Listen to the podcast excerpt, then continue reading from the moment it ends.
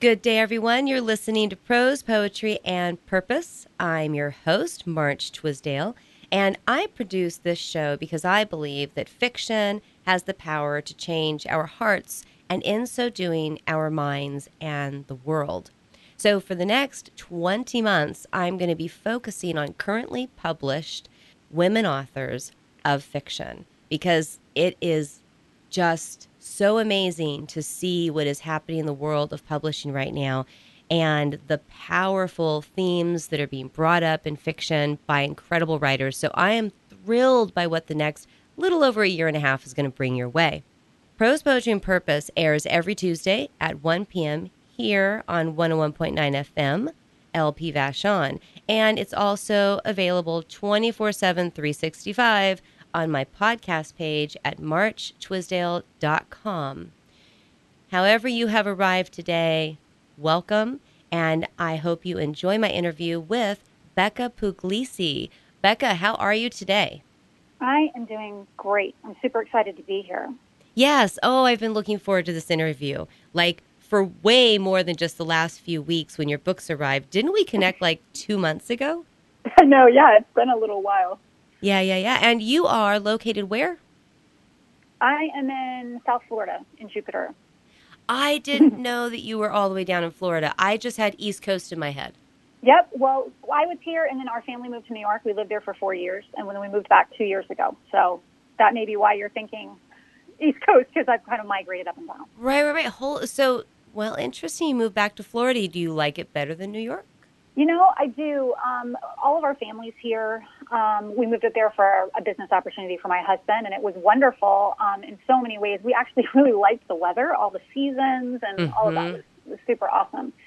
Um, we're now we're on the same street as my sister-in-law, and my um, my father-in-law lives like five minutes away. So yep. it's it's really really really nice just to have you know cousins and aunts and uncles and kind of everybody around for important events and just just getting together and um, I love it. I I'm so so glad to be back. Oh, all righty. Well, that's that is awesome. So that's a little bit about you. Um, so everyone, let's see. So Becca Puglisi is gonna um, spend the next hour delighting us. Whether you are a writer or a reader or just a person curious about human nature, um, Becca's created this amazing collection of thesauruses, which we're going to get into in a minute. And that probably sounds weird. People are like, wait, a thesaurus is a thesaurus. Well, haha. so, real quick, why don't you go ahead and ground our audience in, you know, who you are, what you do, above and beyond the family piece, and um, and then we'll dive into your amazing writing. Yes, gladly. Um, I write books with my my writing partner Angela Ackerman um, for writers about how to improve their storytelling. And each of our books focuses on a different aspect of really description in writing. Uh, we have, you know, a book on emotions, a book on settings, a book on character traits. And that is um, kind of what we do. We have seven books. We have an eighth one coming out this fall. And we have also uh, a subscription based website called One Stop for Writers that contains a lot of the content from our books. It's all kind of hyperlinked and uh, cross referenced with tools that integrate the information uh, to help writers kind of use it on a more practical level. Ooh, I wow, did that? Oh my gosh, hyperlinks. I do hyperlinks on my website. Did that take you an amazing amount of time to really sort of get all that organized and created? Well, when we started the website, we had only three books out, so it wasn't a huge deal. And now every time we add, we, we publish a book, we add it to the website, and it's not a, a huge deal to to kind of get everything working. Got it. That makes sense. Thank goodness you didn't wait to create the website. No. no, I know. We've we've toyed a lot with um, trying to to do a, a box set of, of all the digital versions of our books, mm-hmm. just having it in one kind of, and it does give me nightmares just thinking about it because that's that's going to be a lot of work. Well, but you've got the website, so in a way, anyone well, who can handle a digital um, uh, product would also have the capacity to just go straight to the website. Is it all you know? Do you need an additional thing? Well, it's um, we do have people who really like the books because they like having physical copies there, you know, while they're working. And then mm-hmm. we have mm-hmm. people who really like the website because they can have it open on their screen while they're working. Mm-hmm. Um, and so, you know, we kind of do have, we have people who obviously like both, but, mm-hmm. but a lot of people do fall into one camp or the other. Yep, yep. Well, so, I mean, I'm like inside right now behind this soft, mild, relaxed voice of mine. I am jumping up and down and squealing. So, um, okay, but I won't do that because it'll hurt everyone's ears, and who knows, I could cause a car accident if someone suddenly freaks out because their radio starts screaming at them. So um, I don't want to do that. Hi, everybody. so here's the deal. These, um, wow, oh, where to start? Alrighty. Let's let's start. Let's start with sort of the construction concept. So, um, my what I love about these is that each one has about that 35 and you can explain a little bit more in detail about what it is so so folks out there um, especially writers honestly this should be interesting to everyone but for those of you who are currently writing um, especially if it's fiction although i think some of this could totally apply to nonfiction if you are trying to generate feels in your readers um, if you think about it you can go out and get a book. You go to a bookstore and you look at the writing advice section, and there'll be all these books, and you grab the book and you open it up. It's got 18 chapters, and each one of those chapters is sort of about a specific topic. Okay, so what's great about these thesauruses is at the beginning, about 35 to 40 pages, is uh, you had a word for it, but it's um it's where the writing craft is being explained, and then behind that you have this deep thesaurus, which we're going to get into a little bit later. And so, what I thought was really brilliant was that the craft advice of each book was like 100% relevant to the the this wide database of of of information that can be used and i like that just just those two things are together so i have the negative trait thesaurus here for example and you're not going to get anything about um, love or setting or, or you know other topics in here. It's it's very focused. How did you and Angela come up with the idea of of going this deep in a way with each of these sort of subtopics? I mean, how did you guys? What brought about that creative juice that poof this happened? Well, we were actually we started as critique partners. Um, we met on uh, critiquecircle.com. It's an online critique group. It's got like tens of thousands of people who come and share their work, and other people critique it. And um, we happened to sign up, you know, at the same time, found each other, loved each other's work, and so we were um, in a critique group there. And I basically started noticing in, in my own work that my, my characters were always um, clenching their fists or shuffling their feet or shrugging. Like I, I it was just all these repetitions of those phrases in my writing. It was like I could not figure out how to show that those emotions any other way. And so yes. it started to bother me. Yes. Um, so yeah, so that's how uh, that was the first thing that I noticed, and so um, I started making lists of different emotions and just other ways that th- what the body is doing when a character is feeling fear or frustration or anxiety or whatever so that I had other options to pull from. Mm-hmm. And when I mm-hmm. went to the critique group and said, you know, I've got these lists, I didn't know if they would be helpful for anybody. And they all said, oh my gosh, that is, I, I totally have a problem with that. I, yeah. I, I, can't find anything to help, and it's, it's a big, huge problem. Mm-hmm. So we started kind of working on these lists, and, and over time, everybody else petered out, but Angela and I were just all about it. And we uh, continued to, to create these lists that we were at that point just using for ourselves. And uh, four years later, she said, "You know what? We need we need to have an online presence if we're ever going to sell, you know, our books. We've got to have a platform, and so I want to start a blog, and it would be so much easier if we did it together. Let's let's do it together, and I want content that's gonna um, that's gonna bring people back, almost like a serialized situation. Mm-hmm. So she said, "What if we, you know, we publish those those lists of emotions? We'll just do one each week. We call it an emotion thesaurus." and that way, you know, if people like it, they'll keep coming back to see mm-hmm. to see what's new. And so that is where our first book came from, The Emotion Thesaurus. And we basically created it out of a need that, that we had in our own writing. It was right. something that we saw that was a problem, and it was a problem for everybody, we, we realized, as we started putting emotions up at the blog, and it kind of went crazy. Everybody who saw them was like, oh my gosh, I, I do this. I have this problem. Thank you so much for creating this resource. When are you going to turn it into a book? Right. So that was, you know, where it came from. And that's how each of our books have kind of evolved. When we, we finished The Emotion Thesaurus, we were like, hmm, I wonder, you know, what else uh, people are struggling with. Like, what other things could we write about in this format? Because this format of having these just two page entry spreads Mm-hmm. um, seems to be really helpful for people where they can just flip through to the one that they want instead of having to read through the whole book. And then, of course, the instructive matter in the front part of the book that explains that particular part of the writing craft, how to how to write emotions. Right, right. do it well. Instructive matter was what what you, how you view it. Yeah. Yeah. Um, Right, right. And so then we started looking at our own writing, and we're like, you know what's really hard? Characterization. It's really hard to get characters that are well rounded, that are not Mm-hmm. flat, that are not, you know, you haven't seen them a million times. So why don't we do um, a book on character traits? And that ended up being a two volume set. We decided to split it up because there were so many of them. We did one on positive traits, one on negative traits. Mm-hmm. So that's how we we have kind of evolved this series is just looking at our own writing. What areas of struggle do we have that we believe lots of people struggle with, and creating a resource based on this format that people can use.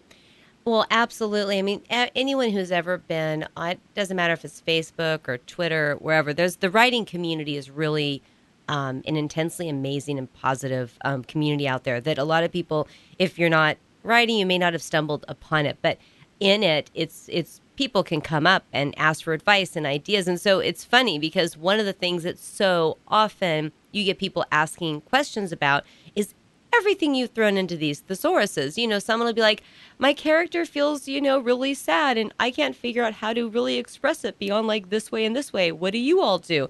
And then you'll have, you know, 89 posts if it's in Facebook or, you know, Right. uh, you know, 300 people who are making comments in Twitter, whatever it is. But you know that thing when you go to um, a Facebook group and they have their rules of engagement and one of them will be like, please before you ask a question could you search for the question because it Right. may have been asked 97 times over the past three years, you know, and the answers are already there in the historical, right? And they're like, because Right. otherwise, if you ask the question, then people are answering it over and over and over ad nauseum because it's such a common question. So you're right. And and so get this. I don't know. I was sitting there and I I had what was I looking at? It was the emotion thesaurus, and I was looking up one of them and it suddenly hit me. I was like, oh, I could just like decide that every time my characters feel this particular emotion, because everyone who's listening out there, you can't see the books, but in the, um, in, as she said, it's a two page spread. So, like, I'm looking at judgmental right now, which is on the negative trait thesaurus. Excuse me. And so on the left, it says judgmental, and then it has definition, similar flaws, possible causes, associated behaviors and attitudes, associated thoughts, associated emotions, positive aspects, negative aspects, blah, blah, blah. Again, a couple more, and then you get to the end, and that's covered in two pages. So it's a, it's really nice. It's not a 10 page chapter on judgmental, it's just this beautiful two page right in front of you. And so I was looking at the one in the emotion thesaurus. I thought, oh, every time my character feels that, they're going to only be allowed to do it in that way. And then they'll go to the next one and the next one because there's all these examples of how to show the emotion. And I was like, well, that would really like be a way of forcing me to to expand how my character expresses this emotion instead of, as you say, you know, shrugging their shoulders five thousand times during the book. Great. And that's what's um, really cool about about our books is that we we really encourage people not to just take stuff directly out and use it, you know, plop it into their manuscript to use for their mm-hmm. character because that's the temptation, right? You're like, oh, finally, I have other options. I'm going to use this one. But one thing that that we feel really strongly about is that every character is unique, and if you have done your homework, you will know exactly how your character should respond. Right. They're going to have ticks, they're going to have tells, they're going to have quirks, they're going to have mannerisms. Um, they're going to be more sensitive to certain emotions and certain people and certain situations, and that's going to dictate their responses. And so they're going to have their own really individualized way of responding. And Right. so we encourage people to look at the ideas and then um, make them unique to the character. You know, Yes. uh, if they have a beard, you know, maybe they've done something with their beard, you know, when they, or they, they, they scratch it or they kind of you know rub their knuckles along it or Mm-hmm.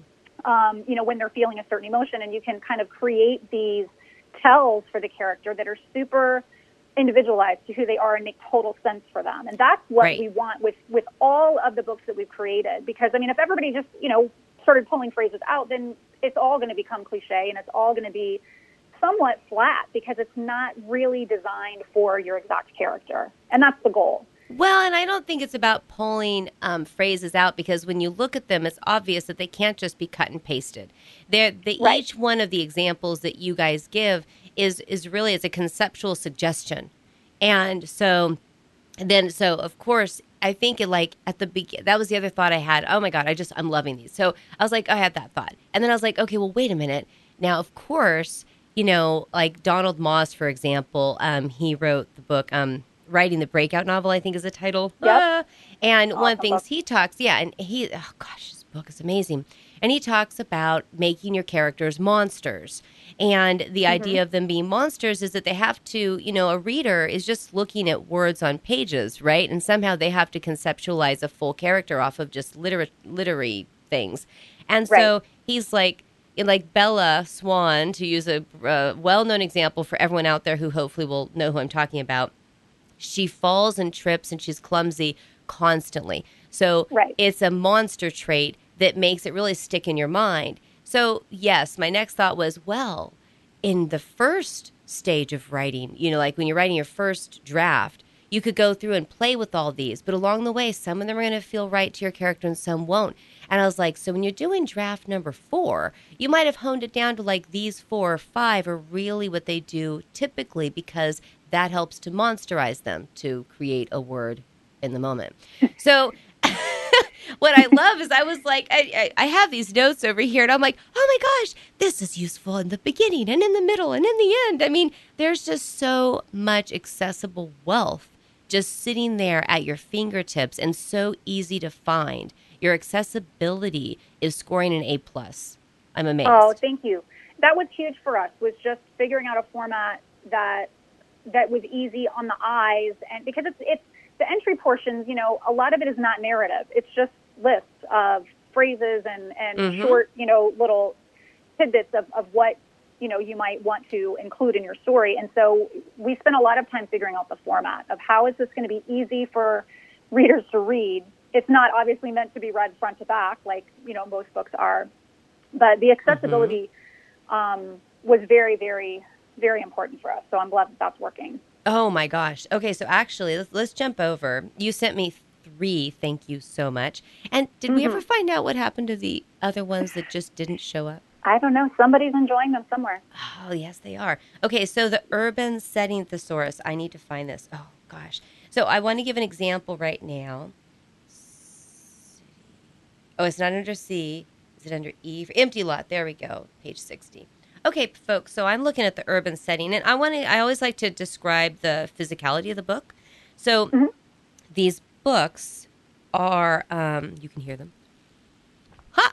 Um, let's see. How big is this? This is a little bit smaller than a magazine in like height and width as far as like um, its actual size, but it's definitely not um, a paperback. It's a bigger than most um, hardbacks, but it's um it's not too super thick, you know. By making it a little bit larger, I think you it just fits in your hand really comfortably. And um, what is this? There's uh, how many pages? Like almost 300 pages in the Urban Setting Thesaurus. And um, let's see here. So at the beginning, it goes uh, through. This is um, in the city stuff. So we have empty lot on page 60. I I love setting. Now, I do too. Yes. Now, so so writers, we're gonna do this little like. Feel free to like raise your hand and know that you are not alone, um, because so often there is this this incredible challenge when it comes to creating setting in, and we'll go with fiction, because so many of us, and it just happened to me. I just got my line edits back, and my editor's like, "Oh, and I took out all that stuff about baking," and I'm like, "Ah, okay, I'm gonna back away so I don't break any eardrums." Ah, you know, because I mean, there's actually this this really huge, deep sort of character reason for why the baking is going to be sort of relevant to my character, but I just about wanted to fall on the ground, you know, and just writhe in agony. Right. Now I'll read it. It's 7,500 words now instead of 10,000 words. And probably I'm going to be like, oh, yeah, totally makes it better. The speed is right. much better. But still, I'm like, but the cinnamon rolls. So important. Oh, All the nuts and the fruit. Ah. Okay. So, so we as writers, and then there's of course and i agree completely there's that book that you know you you turn the page and the next entire paragraph is because susan walked in the room and suddenly you're being told the color of the paint on the walls and right. there's a plant over there on that windowsill and da, and i'm like none of this is relevant at all and i really don't care and you start flipping forward because you want to know whether the demon is going to eat her right, right. Know, a little bit more important than where the potted plant is sitting so I, I was looking at this and I was thinking, okay, yes, setting matters. Um, one of my favorite books is by um, Jack Bickham. Have you read his book on setting? I haven't. Oh, oh. I'm going to look it up. Oh, yeah, Bickham. Oh, my gosh. B I C K H A M. And I was writing him a letter of thank you for oh. his books when I found out that he had already passed away.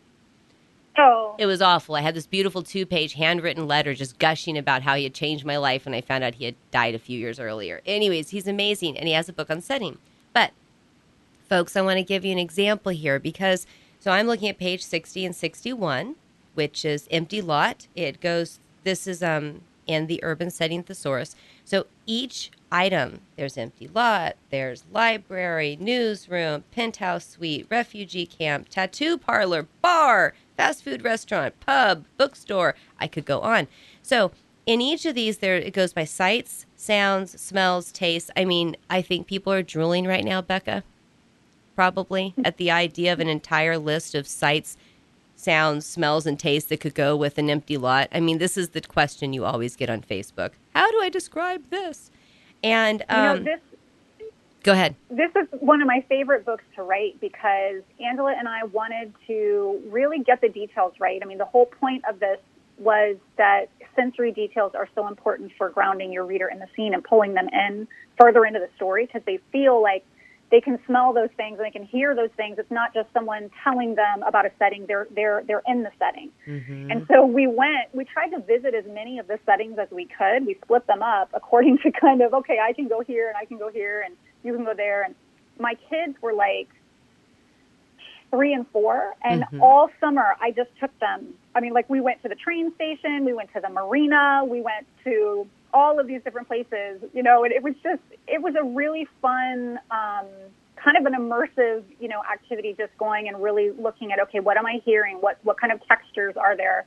So this one was, I, I really liked writing this one. And I can see on a practical level, um, more than some of the others, how quickly you can see that it's going to be helpful because of all yes. those sensory details. And your children, did you like that? Must have been so much fun. Okay, what do you guys see? What do you hear? Because then you're also getting a sense of what I bet there were things they noticed that you wouldn't have noticed. Um, they were so little that they they were not really into it in, in that way. I mean, they were okay. you know toddlers at the time. They right. were just happy to be you know out and about. The low point was when I had to go to the liquor store to do that entry, and I you know had my kids sitting on the floor by the door, like, don't don't come in, don't do anything. You know, I'm just gonna walk around a little bit. I realized I may have taken it too far at that point. No, no. I mean, you. I mean, eh, you. You. You're just like people who are walking by, looking at my children and looking at me walking. They're like, "Oh, what a horrible mother!" exactly right. Yeah. And you're like, "No, I'm not here to buy any alcohol." It's research. I swear, it's research hey, that's a great story you get to tell your kids. That's right. Right, I right. actually brought it up just a little while ago, and they don't remember. So, oh, missed oppor- missed opportunity to remember that. okay, so I really want to read this really quick. You don't mind if I do? No, not at all. Okay, okay, folks. So, um, think for a minute about an empty lot. Just like what? That's the cool thing about um, being a reader right? It, it, that that relationship between writers and readers, just so readers know, we really depend upon the reader a lot, right? You know, I mean, they, it's Absolutely. their mind that's the camera.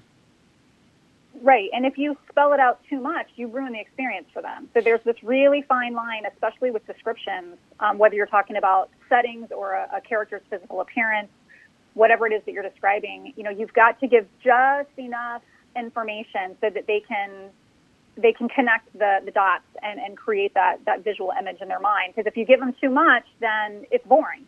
Like Or- you said, you or- end up skimming ahead trying to like, Right. okay, Yeah, yeah, or it may go against what they would, you know, if um if think about a YA novel which is going to have, you know, maybe has a female protagonist and there's like a male or female love interest, doesn't matter which one it is, and that love interest is being described, um the reader has their own sort of personal sense of who they're attracted to in their own life. The you know the Right. the types of people. Uh, I think a lot of people it's personality, but sometimes there can be some visual cues that are more appealing to one person than another. And so if you're a little vague on how you create that love interest character, then the reader gets to place their own internal um, I, ideas of attraction into that character, and then they enjoy the relationship that the protagonist has more because it matches their own personal thing.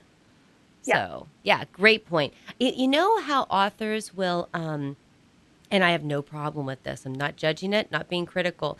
Some authors really enjoy, especially if they are sketch artists as well or painters or whatever. Um, they really enjoy actually drawing out what their characters look like. sure. You know, I mean, like uh, this didn't happen as much when I was younger because it was the pre-internet world, and so it wasn't available. But now I've noticed that a lot of authors will throw either that or they'll find actors who they think look like what their character would look like, and they'll throw this up there. I find for myself, I have in my own mind sort of a vague concept of what my own characters look like. It's a little sharper than just blurry, but I don't want to get nailed down. It's Right. like an ambiance. How is it for you when you write a character? Do you feel like you see them like they could sit in the room and talk to you, or do you feel like they're more of a of a? How does they work for you? Yeah, I think I've got a pretty clear image of, of what they look like. Um, Mhm. But for me, when it comes to, especially to a character's physical appearance, the details of what they look like are like the least important details about them. And that's Right. where we always go when we're describing characters. It's the color of the hair, the, the body build, the, you know, their eye color, their, the, uh, their skin tone. I mean, those things, their height, we, those are how like 90% of us describe what our characters look like. Mm-hmm. But none of those things say anything about who the character is. And that's what I would much rather do with any description is to dig a little deeper and to share the details that are going to, yeah, they're going to reveal something about what the character looks like, but they're also going to characterize.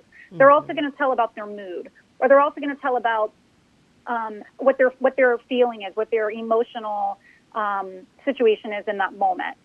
Foreshadowing. I mean, there's like a ton of things that you can do with just the right details that are going to give your readers a glimpse into what the character looks like.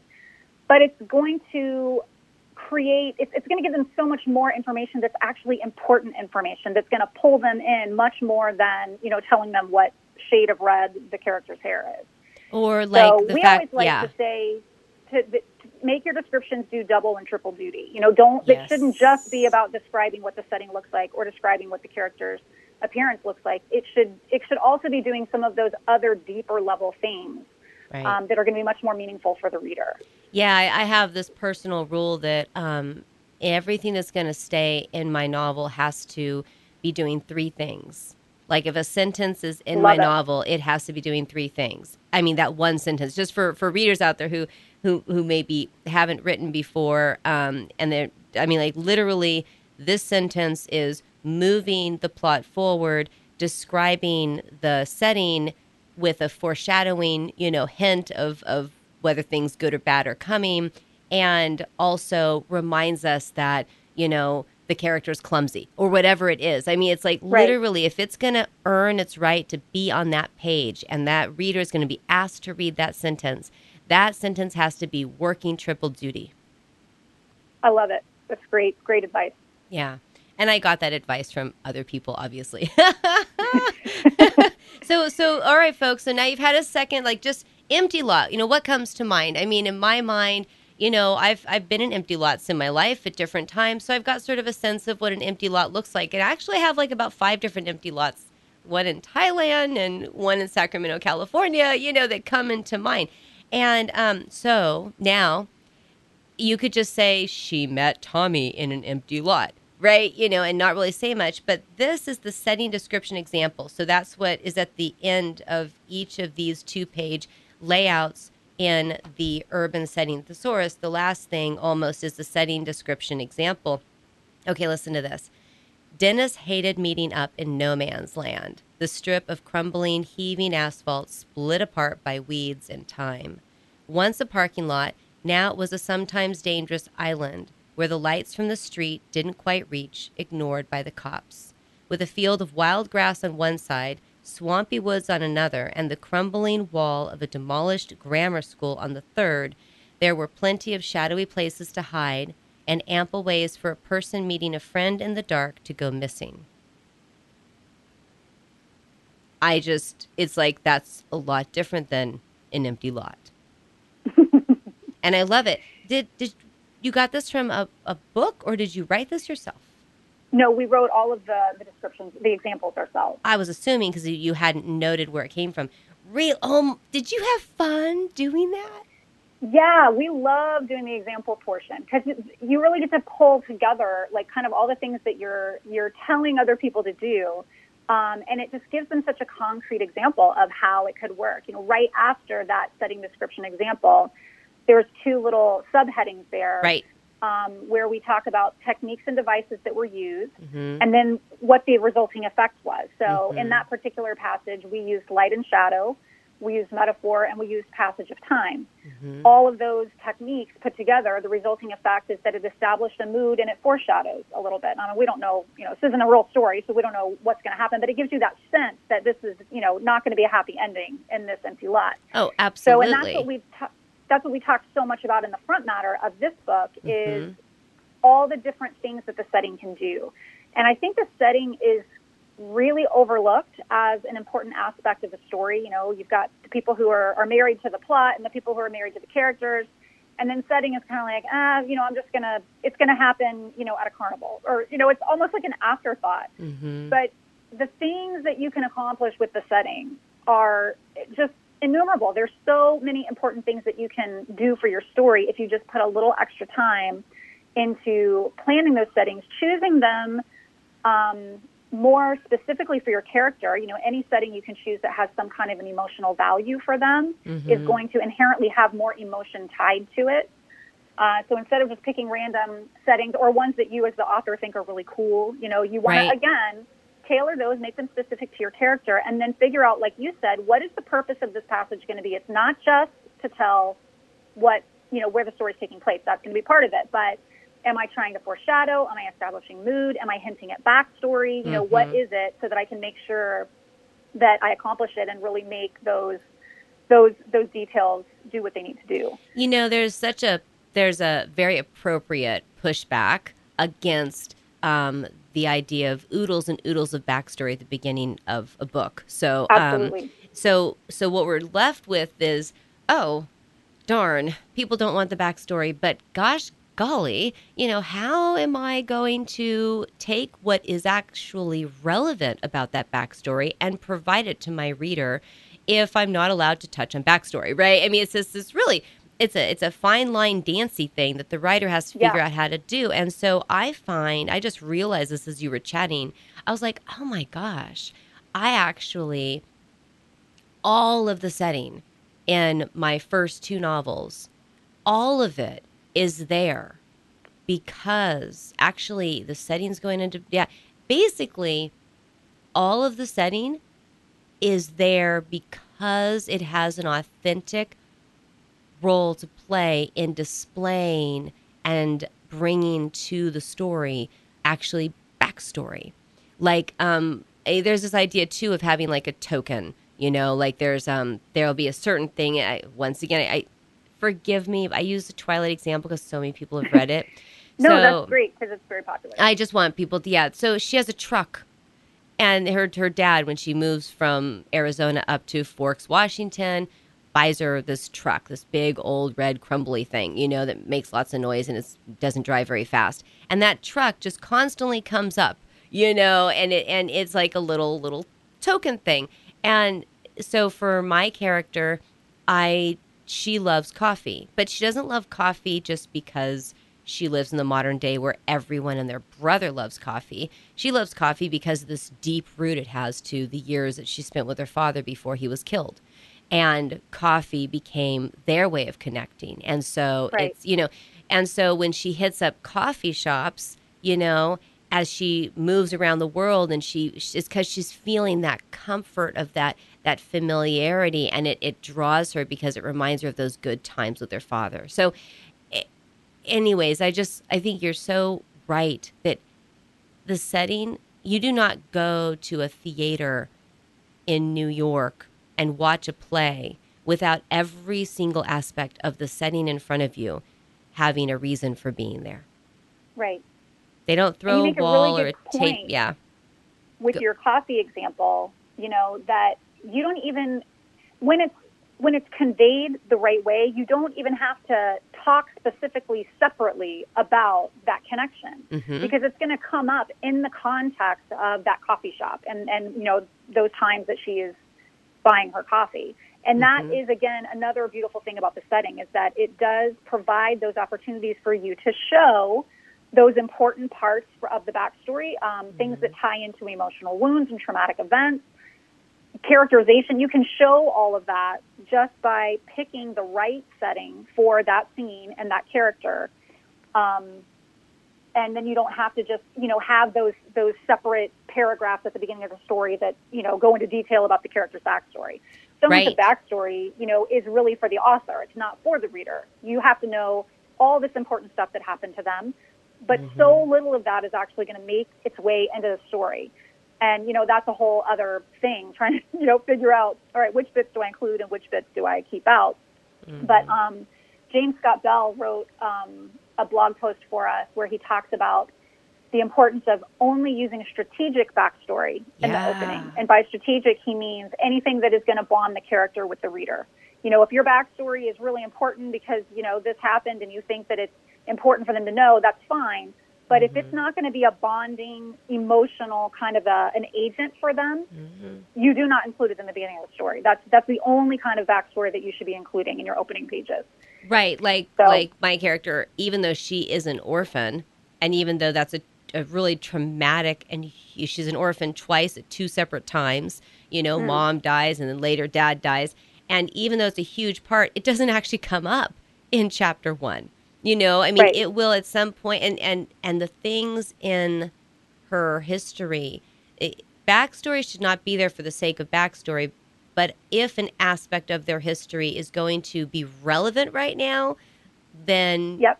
yes. But that's because it's relevant right now. So in a way, it almost stops being backstory because it's actually current story. Exactly. It's in the context of the current story. And Yeah. so you don't have those big, huge chunks of, you know, yawn, skipping ahead because, you know, there's nothing actually happening right now in the story. Yeah. Okay. So I've had this book open to page 137 in the negative trait thesaurus.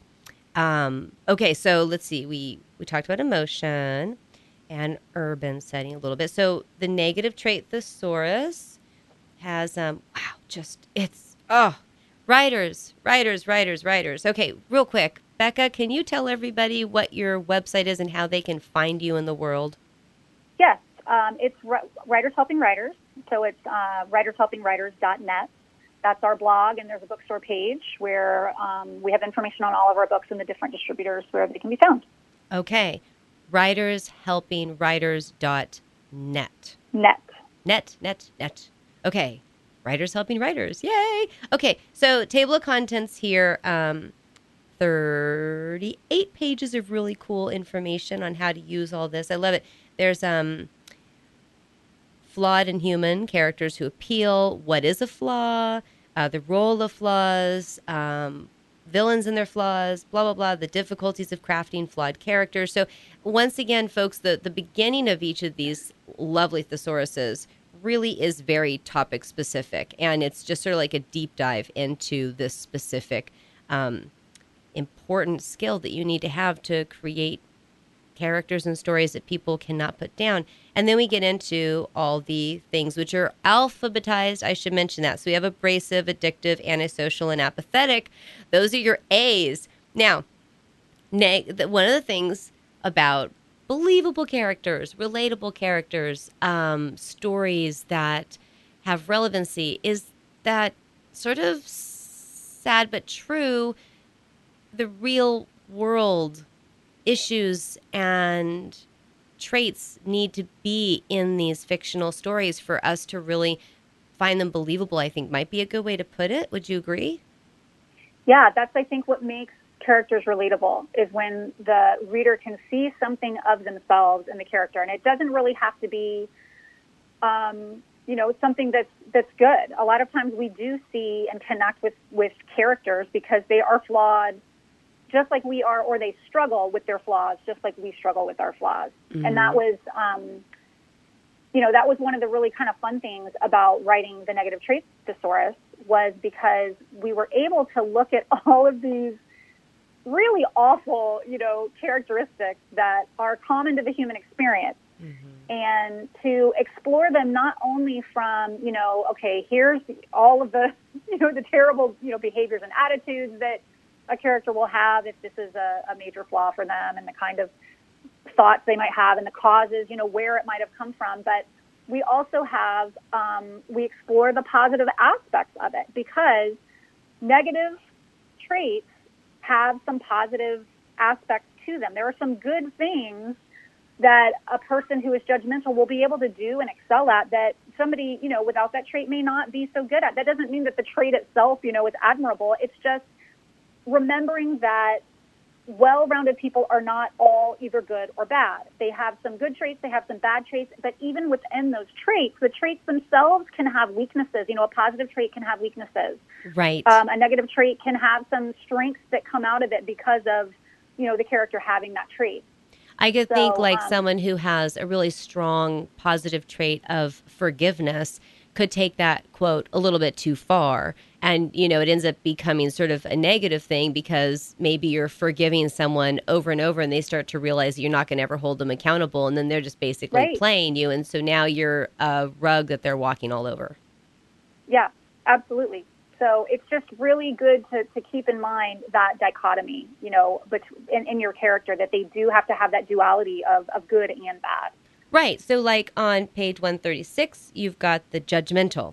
And I, I mean, I was just flipping through these, but um, I believe I'm not alone in being aware that right now, and this may or I don't, mm, this may have been exacerbated by what we're seeing as an effect of social media communication on the human uh, society. You know, it's it's a new yep. thing, and sure, people have been judgmental since the beginning of human time, obviously, but there's a whole nother level of of this really oh when a person becomes so judgmental that they can judge another person based upon one comment that they make in a Facebook post, and then you just decide to write them off in, in entirety as being a worthless human being. That is a level of judgment that I don't think is healthy, useful, exactly, a little scary. 100%. Yeah. So, um, so for example, when I was reading through judgmental, it, you know, um, categorizing people into types or boxes, making snap judgments about others, arrogance, um, assuming that one's beliefs are always right and anyone in opposition is wrong, attempting to push one's belief onto others. And I just, it, w- I just was like, oh, this is so happening so, so much. much, so much of it. Oh, so yeah, and I do think your your um, hypothesis about social media is is dead on because really you know, the judgmentalness, I think you find it so much more um, common in, in in groups of people who are really surrounded by people who are just like them. You know, mm-hmm. when people mm-hmm. are kind of isolated from other kinds of people, from people with other ideas, people from other places, you don't know those other people. And so you, you know, you fill in the gaps in your own knowledge and you very often end up filling them in wrong. Mm-hmm. And so on social media, it's really the same exact thing that's happening on a huge scale. You have all these people who are online and they're very largely surrounded by people who think just like them. Right. And everybody has an opinion and now it's, you know, perfectly acceptable for you to share whatever you happen to be thinking or feeling or, or you know, on any given topic, whether you really should be sharing that or not. Um, and you know, we still, you know, as we're in these groups, these these homogeneous groups, we still don't know the other people because we're not really interacting with them. Right. And I think that's why we see this this huge kind of extreme situation with the the judgmentalness playing out. And we, I, the irony is, you were saying earlier that you know you have the positive and the negative, or you know you can have both sides. Is that you you'll have a person who will just be like, oh, that person said that. So I now decide that they are 100% not worth my time. And then, right. oh, this person in my echo chamber just sort of said this, which is something I agree with. So now I'm going to just sort of assume that they're probably a generally pretty cool person and everything else about right. them is pretty cool as well. Meanwhile, that person could, you know, be beating their children, you know, but they said something you like in the realm of politics and someone else yeah. said something that you disagree with on, you know, when it comes to I don't know, like how to respond to the pandemic. But meanwhile, they're this incredible, wonderful person you would love if you'd met them in a coffee shop and had time to get to know them. Right. Unfortunately, again, with the ease of the internet and technology and being able to connect with people online, it's so much easier to just to let other people do your thinking for you and yeah, it's, it's it is a very interesting situation where there's just so much going on right now. Yeah. Um, it's just it's easy to see why you know so many people are overwhelmed by everything. So under judgmental, I love your positive aspects on judgmental because I think this is very very specific to showing a writer, explaining to a writer how they can use the judgmental attitude of a character in order to move the story forward because you mentioned here most judgmental. So this is under positive aspects, which is listed for each of these negative traits. Um, most judgmental characters aren't afraid to speak up, which can help clear the air if it's needed. This can lead to open discussion and planning to change a difficult situation rather than letting dissatisfaction fester. Because they believe themselves to be right, they say what they feel, even if it's unpopular or hurtful. Their vigilance for flaws makes them good at analyzing projects and processes where they are adept at spotting issues before they become bigger problems. So you could have this character who works on a on a ferry boat or something, maybe is super judgmental, but is the one who also realizes there's something wrong with the ferry and the boat's going to sink, you know, and he gets in there and, and because of his negative trait, the engineer gets alerted and you end up with people not dying. So it, it, seems to me like you did a really good job of of helping writers not just create these black and white caricatures of he's all bad and she's all good. It it makes them more rich. Yeah, I, I completely agree. Was that a goal? That totally was because again we were looking at looking at traits our, our initial goal was okay. First, we need we need our characters to be realistic. You know, so many times you you create these characters that you as the author just think are so great, right? And maybe it's because they have the traits that you admire yourself, or traits that are you know interesting to you, like you know making your character quirky because you know you think that that's fun but it really doesn't have any basis in you know their history or their personality and so you end up with these characters who don't they just don't ring true with right. readers. So that was our first goal was how do we make sure that characters are, are realistic? And we do that by having a mixture of positive and negative traits. But then we started, when we started digging into individual traits, we realized, you know what? Even within each trait, there's like good and bad. There's, there's mm-hmm. dark and light. And if you can bring that out, I mean, talk about um, really getting into the authenticity and digging deep. Um, and just really also challenging people's ideas, you know, about uh, some of the some of the character traits. Where if you can look at something and say, you know, this is something that I totally don't agree with. It's not um, something that I, I like, but this character has it, and I really am drawn to this character. I think about um, the movie As Good as It Gets Mm-hmm. with Jack Nicholson. Right? Um, I love his character. He's a horrible, horrible character, Melvin Udall. Right? He's Right. Just he's he's judgmental. He's he's bigoted. He is completely closed off from anybody else. He's he's completely egocentric. right? And so he seems like this person that you should just hate. I mean, in the very first scene of the movie, they introduce him as he's shoving his neighbor's little dog down the garbage chute. I mean, nobody should like this character, right? But in a very that. short in a very short period of time, you see the reason that he is this way is because he's completely disconnected from everybody else. Mhm. And immediately you start to feel empathy for him because you recognize that even though he is this way, he doesn't necessarily want to be that way and he doesn't know how to stop being that way because he's got OCD, like serious level OCD, and it's impacting every area of his life. So that's, I love that example as here's something, you know, some, somebody who has these really unlikable and really unadmirable characteristics but you feel for him and you you pull for him and you want him to succeed because he's not totally bad, you know. And once you see where it comes from, that's very helpful in in kind of overlooking or looking past and just really hoping that he can change his ways um, by the end of the story.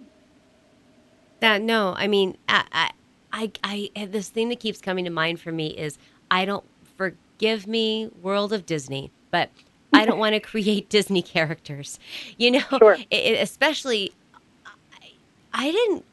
I guess I grew up on Disney because it's all that was really around. When my kids were growing up, and they're right now 19 and 22, um, I actually completely avoided Disney because of the stereotypes.